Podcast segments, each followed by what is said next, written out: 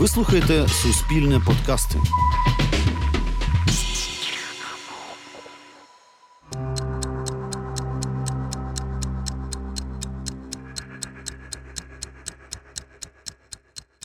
Привіт! Це подкаст Суспільне розслідування. Я Інна Білецька.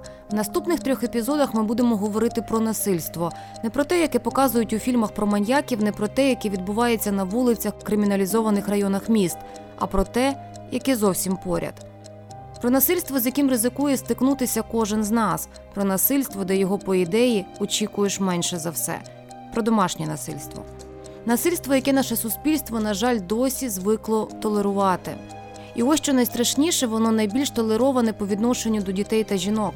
В куток на гречку ременем по попі, за волосся об стіну. Історія, яку я сьогодні розкажу, настільки страшна, що здається нереальною. Вона настільки страшна, що після виходу фільму Суспільного Зупини мене, якщо зможеш, знайшлося багато людей, що засуджували жертву у цій історії. Але тих, хто вимагав справедливості для неї, усе ж було більше.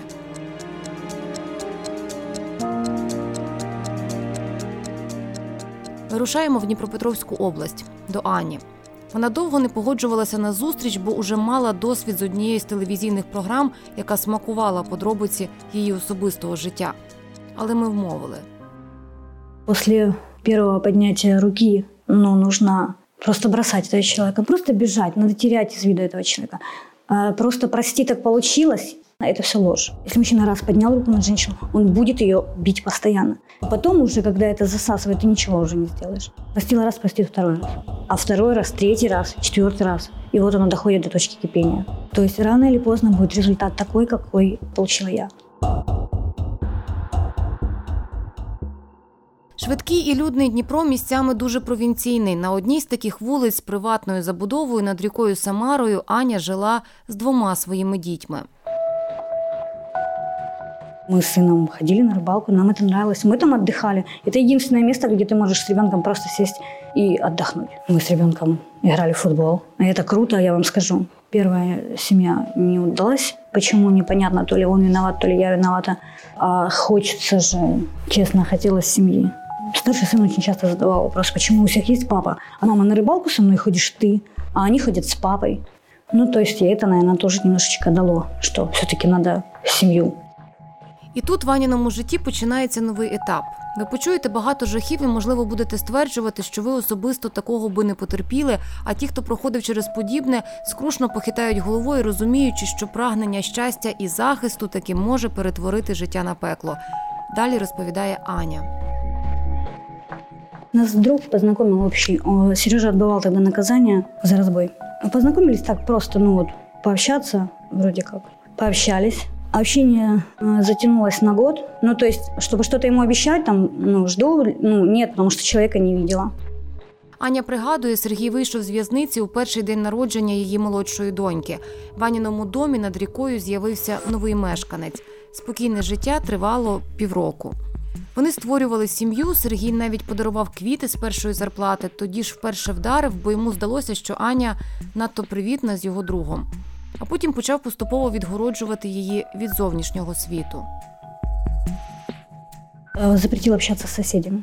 Когда я выхожу во двор, у меня соседка мне кричит, Ань, привет. И если рядом где-то Сергей, я опускала голову и ну, я не могла сказать. Потому что если я скажу привет соседке, я знаю, что я приду в дом, у меня будут неприятности, можно так да, сказать. Ну, я получу обязательно. Ну, тебе дается время на поход в магазин. Если ты опоздала, его не волнует, ну, очередь там или не очередь там. То есть, как бы, ну, не вложилась, все, получила. Я старалась влаживаться. Ну, как бы жила уже с ним, потому что, ну, вот у меня двое деток есть. Вот э, я жду от него дочку. Хотя уже бил.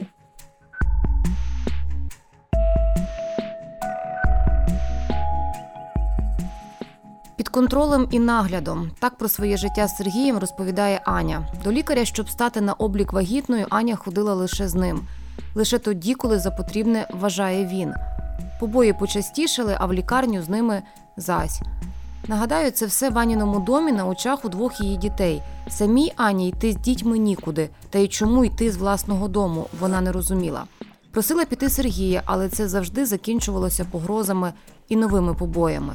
Даже когда сотрясение мозга было, когда он меня просто дома там избил, я не слышала на два уха, там, я не видела на глаза, я не могла обратиться в больницу. Когда я его просила просто уйти, я же говорю, он угрожал расправой с детьми, не только со мной. Ну и как бы я верила. Аня під час нашої розмови міцно стискає лівою рукою мізинець правої. Він деформований. Одного разу Сергій прийшов додому, сів вечеряти, а Аня йому не посміхнулася. Не посміхнулася і почула запитання: Ти мені не посміхаєшся, бо у тебе є інший? И то есть, ну, задавая мне вопрос, изменяешь ли ты мне, подумай хорошо, потому что отрежу тебе палец. Ну, естественно, ну, нет же. Ну, просто приложил ножик пальцу. Ну, думаю, сейчас попустит, попугает, ну и все. Перерезал сухожилие, палец не работает. Еще трое суток он меня дубасил, ну так, билась из кулака, это билась в лицо, бил ногами, причем куда угодно. В голову попал, в голову попал, значит, ну, в живот, значит, в живот. Аня народила від Сергія доньку. Її день складався зранку, коли потрібно було подати сніданок, скласти їжу з собою чоловіку. Потім догляд за дітьми і домом, і очікування вечора, коли Сергій повернеться і почнеться пекло. Часом двері залишались незамкненими на ключ, і Аня могла сходити в магазин без нагляду. У меня сын вообще был в шоке с моих таких поступках. Получила детские украдкой, иду им покупаю конфеты. При этом вы должны это покушать, и мы все должны это убрать, потому что придет сейчас Сережа, не дай бог он увидит. Потому что у Сережи планы на это. Ему надо водку. Он очень любит вечером покушать и выпить. Коли ви були вагітні, він якось ну, менше попою пили, чи йому за Что вы? Нет. При этом, попадая в живот, допустим, да, все время говорил, если с моим ребенком что-то случится, и, ну, не дай бог, твои пойдут туда же. Он орет, лупит, я прошу извинения. За что, не знаю. Были такие моменты даже, когда, ну, проси извинения за что? Бах, проси извинения за что? Ну, ты не понимаешь, за что, а надо просить, и как бы, ну, тебя лупят. Не понимаешь, целуй ноги. Не выполнил то, что он хочет, получаешь трижды. А потом уже как бы различия не было. То есть сделаешь ты то, о чем тебя просят, получишь. Не сделаешь, получишь, уже без разницы. Главное, чтобы не трогал детей. Скажіть, будь ласка, ця розмова залишиться між нами, ніхто не дізнається. Ви не передасте це там моєму чоловікові. Такі прохання від жінок, які телефонують у розпачі до громадської організації Ластрада Україна, Альона Кривуляк, директорка департаменту національних гарячих ліній, чує часто. Організація допомагає постраждалим та бореться проти домашнього насильства та торгівлі людьми уже понад 20 років. Досить часто кривдник він вчиняє такі дуже тонкі маніпуляції, і він е, робить все можливе для того, аби залякати постраждалу особу. Тобто він сам, в принципі, говорить про те, що якщо ти десь комусь щось пікнеш, якщо ти викличеш поліцію, вони все одно поїдуть. Тобто вони не будуть з тобою постійно, вони не будуть там кожного дня, там я не знаю, сторожувати біля твого дому, там біля твого ліжка. Тобто вони все одно колись поїдуть, і я не знаю, що я тобі зроблю, але 100% буде ще гірше я тебе взагалі там можу забити до смерті. І відповідно постраждала особа, вона, от знаєте, так знаходиться, як, на такі певні ваги. Да? Тобто, що мені робити? Можливо, краще дійсно нікуди не повідомляти, нікому про це не говорити, і все-таки він мене хоча б не вб'є. Постраждалих від насильства не можна звинувачувати, вважає ізраїльсько-македонський психолог, з яким ми спілкувалися, автор книги про нарцисизм Сем Вакнін. Але і вони, на думку психолога, несуть певну відповідальність. жертви знущань, які відмовляються діяти, щоб покращити ситуацію чи зробити її безпечнішою. Жертви знущань, які відмовляються розпочинати кримінальні провадження проти своїх кривдників. Жертви знущань, які продовжують підтримувати стосунки після знущань. Жертви, які вирішують, наприклад, одружитися чи мати дітей з кривдником після знущання. Вони не винні. Ці жертви ніколи не винні. Їх не можна звинувачувати, бо ніщо не виправдовує знущання. Але вони відповідальні. Вони мають відповідальність. Вони зробили свій внесок у ситуацію.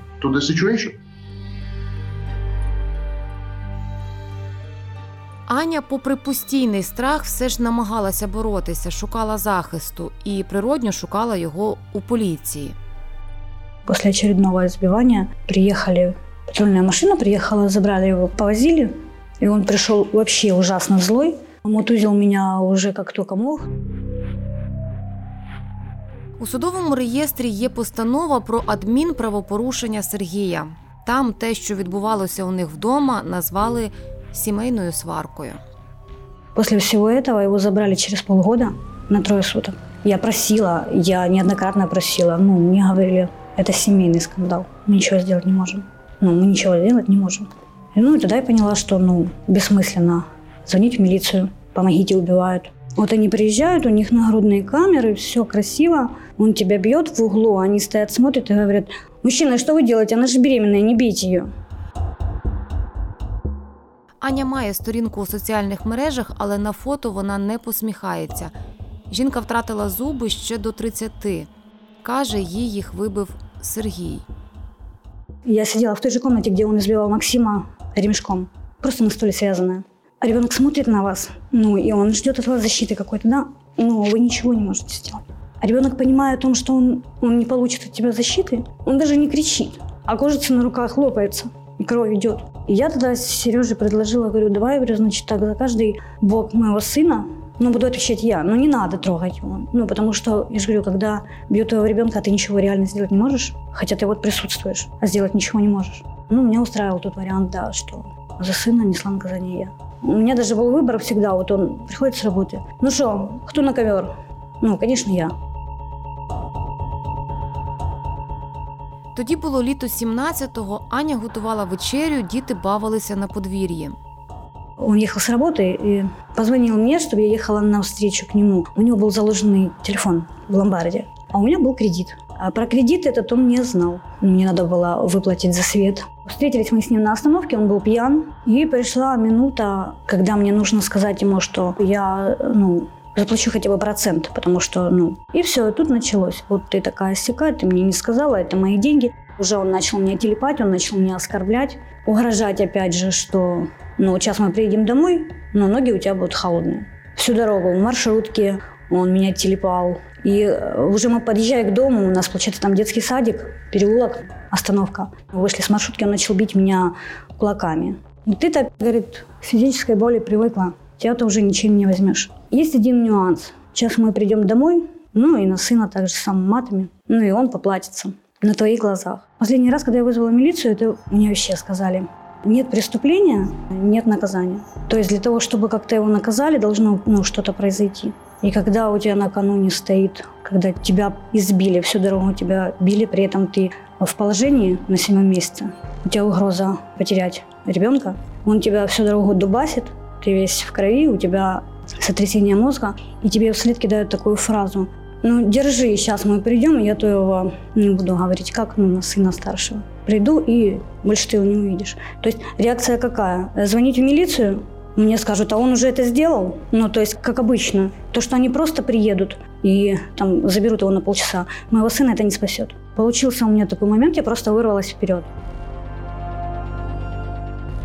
Аня згадує, як забігла у двір, схопила дітей, закрила їх у будинку. Зашла на кухню взяла нож. Ну, потому что слова «ты готова видеть?» Я не буду говорить, как он назвал моего сына. Вроде того, как смотреть на бездыханное тело, да, но я же говорю, эти слова я озвучивать не буду, как он сказал. Ну и все, у меня включилась точка, мне нельзя его пустить во двор. Ну, мне нельзя пустить его во двор. Вот, вот этот момент. Потому что, ну, вызывать сейчас милицию, это бессмысленно. Ну, вот он стоит возле калитки, вот мои дети. Пока я вызову милицию, пока она приедет, ну, у меня нет, ну, выбора. Ну, вот это доли секунды. Все, я вышла с ножом к нему навстречу, ну и нанесла ему удар. Но я не скрывалась. Как бы я взяла малых и увела их в безопасное место. И при этом я вызвала скорую.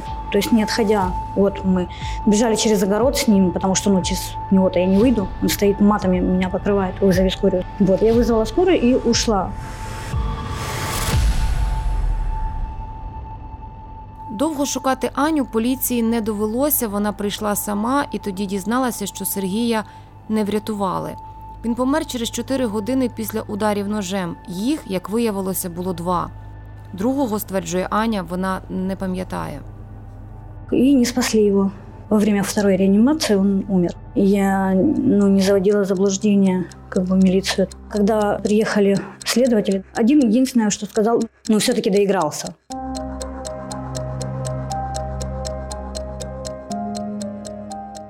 Роки тому, уже після того, що відбувалося з Анею, в Україні почав діяти закон про запобігання та протидію домашньому насильству.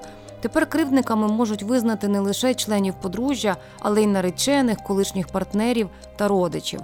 За систематичне домашнє насильство тепер можна потрапити за ґрати. Домашнє насильство криміналізовано з 2019 року. Це теж такий доволі серйозний крок. Ми це зробили. Там є свої певні нюанси, коли ми говоримо про систематичність, що систематичність це три і більше разів. Тобто, знаєте, в деяких випадках постраждала особа може й не дожити до третього разу. Заарештувати до 15 діб, відправити на громадські роботи або оштрафувати. Такими є рішення судів щодо адмінпротоколів про домашнє насильство в Україні. І штрафи це 90% рішень. Досить часто так буває, що, наприклад, там кривдник не працює, або він просто не хоче сплачувати цей штраф. І він сам постраждалі і каже: Ти заварила цю кашу, ти хотіла, щоб відреагували. Ну тепер давай, бери і плати цей штраф. Якщо там не давати перевагу або штрафові, або громадським роботам, то звичайно ми, наприклад, за те, щоб все-таки більше суди направляли якраз на громадські роботи саме кривдників. У нас от був такий випадок в одному з регіонів Західної України, моменти снігових заметів і так далі. І, значить, там дільничий офіцер поліції приходив і він мав забирати кривдника на ці громадські роботи. Жінка каже: так, ну а в нас цей кривдник, він там п'яний, мій чоловік спить. каже: Ну, якщо його піднімете, то забирайте. Ну і цей дільничий офіцер поліції каже: Ну так вибачте, дамочка, а навіщо мені там п'яний, щоб виконував якісь громадські роботи? Що я там з ним возитися буду? Каже: мені все одно треба поставити галочку, що хтось ці громадські роботи пройшов. Тому давайте, будь ласка, одягайте свої сапожечки, надягайте пуховичка і підемо, будете відпрацьовувати закривника. Досить дивно, що наше суспільство от якось дійсно там сприймає оцей такий стереотип, що типу, якщо ти страждаєш від домашнього насильства, то бери там ноги в руки і тікай. Ну чого ти з ним сидиш? Насправді, ну якби мабуть, якась там логічна цепочка в цьому звичайно є, тому що в будь-якому випадку ти маєш знаходитися в безпечному місці. І якщо твій дім це небезпечне місце, логічно, що ти маєш з нього вийти. Проте з іншої сторони, якщо ти живеш в цьому будинку разом зі своїми дітьми, і є людина, яка вчиняє домашнє насильство, чого ти маєш тікати з цього будинку, а не людина, яка вчиняє домашнє насильство, має звідси кудись піти. Зараз в Україні офіційно працюють 33 шелтери, тимчасові притулки, де постраждалі від домашнього насильства можуть заховатися від кривдників і прожити там до 6 місяців. Потрапити сюди можуть ті, чиєму життю та здоров'ю є загроза. За направленням, наприклад, з поліції, від місцевої влади чи органів соцзахисту. Про таку можливість постраждалих можуть і забути попередити. У рівненському шелтері кажуть, більшість жінок та чоловіків, які у них зупинялися, повернулися до свого дому, бо інший для себе та своїх дітей вдається знайти далеко не усім, а отже, поверталися до своїх кривдників. Психологи і психіатри мають цьому ще одне пояснення. Травма від знущання, травма від насильства, травма навіть від небезпеки життю. Ця травма створює зв'язок, сильний зв'язок, сильну прив'язаність з кривдником, тому що кривдник тримає ключ від того, щоб почуватися добре. Коли кривдник усміхається тобі, ти почуваєшся на сьомому небі від щастя. Ти найщасливіша жінка на землі. А наступного дня він жорстокий, б'є тебе, ненавидить, ображає, і ти опиняєшся нижче плінтуса. Тобі й хочеться померти. Кривдник контролює поступово. Він починає контролювати настрій і емоції жертви. Клінічна психологія називає це регулюванням. Кривдник починає регулювати усе навколишнє середовище жертви. Отже, він стає частиною жертви. Жертва і кривдник ніби стають одним організмом. Цей процес називається злиття.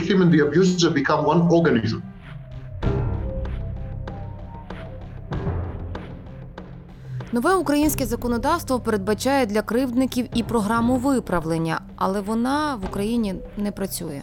Держава не бере на себе оце зобов'язання впроваджувати ці програми. Наприклад, там центри соціальних служб для сім'ї, дітей та молоді, які по ідеї мали би впроваджувати такі програми, і навпаки, там говорити про те, що от ми та структура, яка хоче мінімізувати випадки домашнього насильства, і нібито є і спеціалісти, які готові з цим працювати. Але що робить центр соціальних служб для сім'ї, дітей та молоді? Вони кажуть, типу, та ви знаєте, немає сенсу якби впроваджувати ці програми, тому що суди не направляють. Тому ми якби нічого і не робимо для цього. Ну навіщо це робити, якщо суди не направляють? А суди кажуть: ну ви знаєте, а навіщо ми будемо направляти, якщо немає куди направляти? І от в нас якось виходить така взагалі відсутня комунікація між структурами. Насправді це дуже дієвий, дуже крутий захід, і він прописаний в законодавстві, але все одно не впроваджується.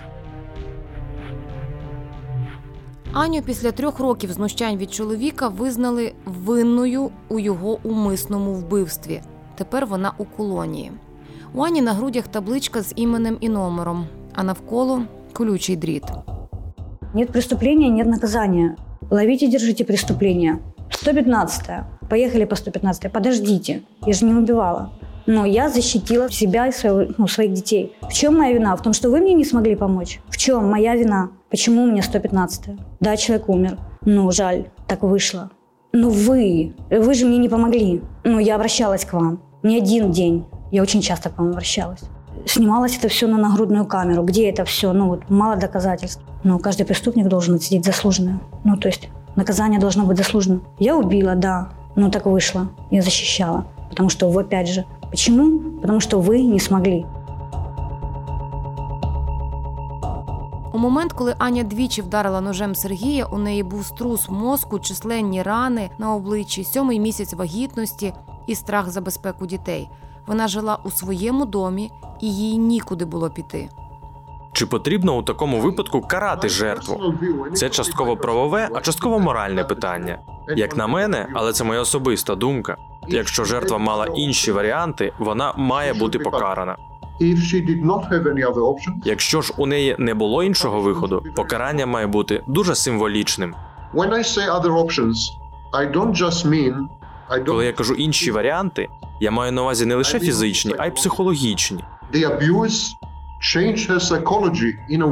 Знущання психологічно змінили жертву так, що їй неможливо покинути кривдника. Тобто, якщо вона не мала вибору фізичного, фінансового, якщо вона могла втратити дітей, якщо їй нікуди було піти, якщо вона вже мала попередній досвід, коли вона вже намагалася піти, і це закінчувалося погано, кривдник жорстоко карав її. Її психологія така, що вона не може розлучитися з кривдником, тому що кривдник змінив її психологічно. Якщо всі ці обставини збіглися, вона має бути покараною символічно. she should.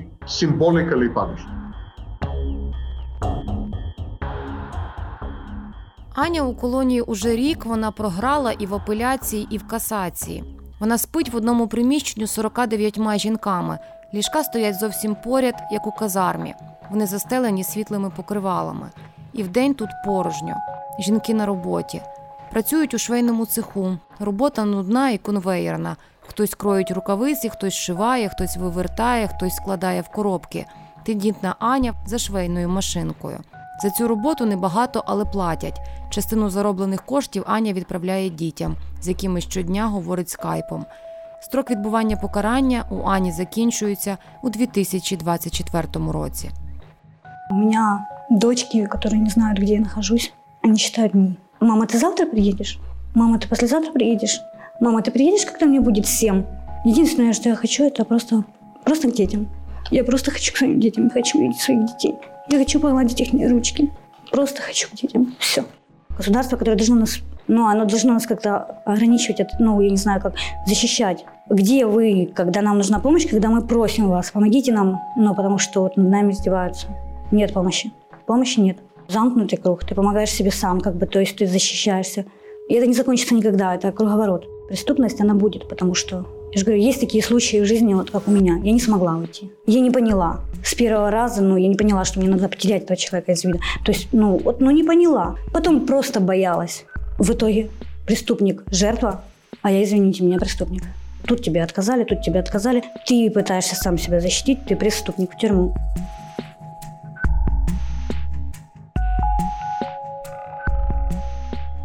Цю весну Аня зустріла за колючим дротом, мріючи про дитячі обійми і перегляд у суді її справи. За роботу над цією справою взялася українська гельсінська спілка. Історія Ані далеко не єдина така в Україні, коли після довгих і страшних знущань жінка не витримує і вбиває кривдника, потрапляючи за грати. У наступному епізоді ми розкажемо історію Юлі Сокаль, яка вражає не менше. Історія, яка теж має трагічний кінець, і цей кінець теж пов'язаний з байдужістю тих, хто покликаний захищати. Мене звуть Інна Білецька. Це був подкаст Суспільне розслідування. Над ним також працювали Алла Садовник, Дмитро Бондар, Олександр Стратонов та Тарас Ібрагімов.